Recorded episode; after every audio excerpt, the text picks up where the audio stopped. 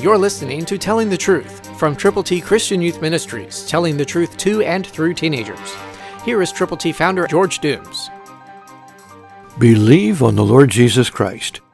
Philippians 4 8 continues Finally, brethren, whatever things are lovely, whatever things are of good report, if there is any virtue, and if there is anything praiseworthy, meditate on these things.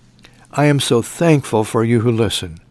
Recently we received a call from a father who went to check on his son and found he was no longer breathing. He was gone. Thank the Lord he was a believer. But what if he hadn't been? Are there people in your world that if they would die tonight, they would not go to heaven because they don't know how? Nobody has told them.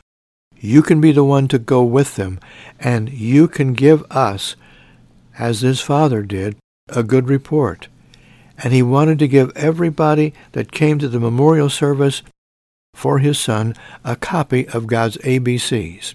What a wonderful thing it is to have that kind of compassion for people and let them know Jesus loves them.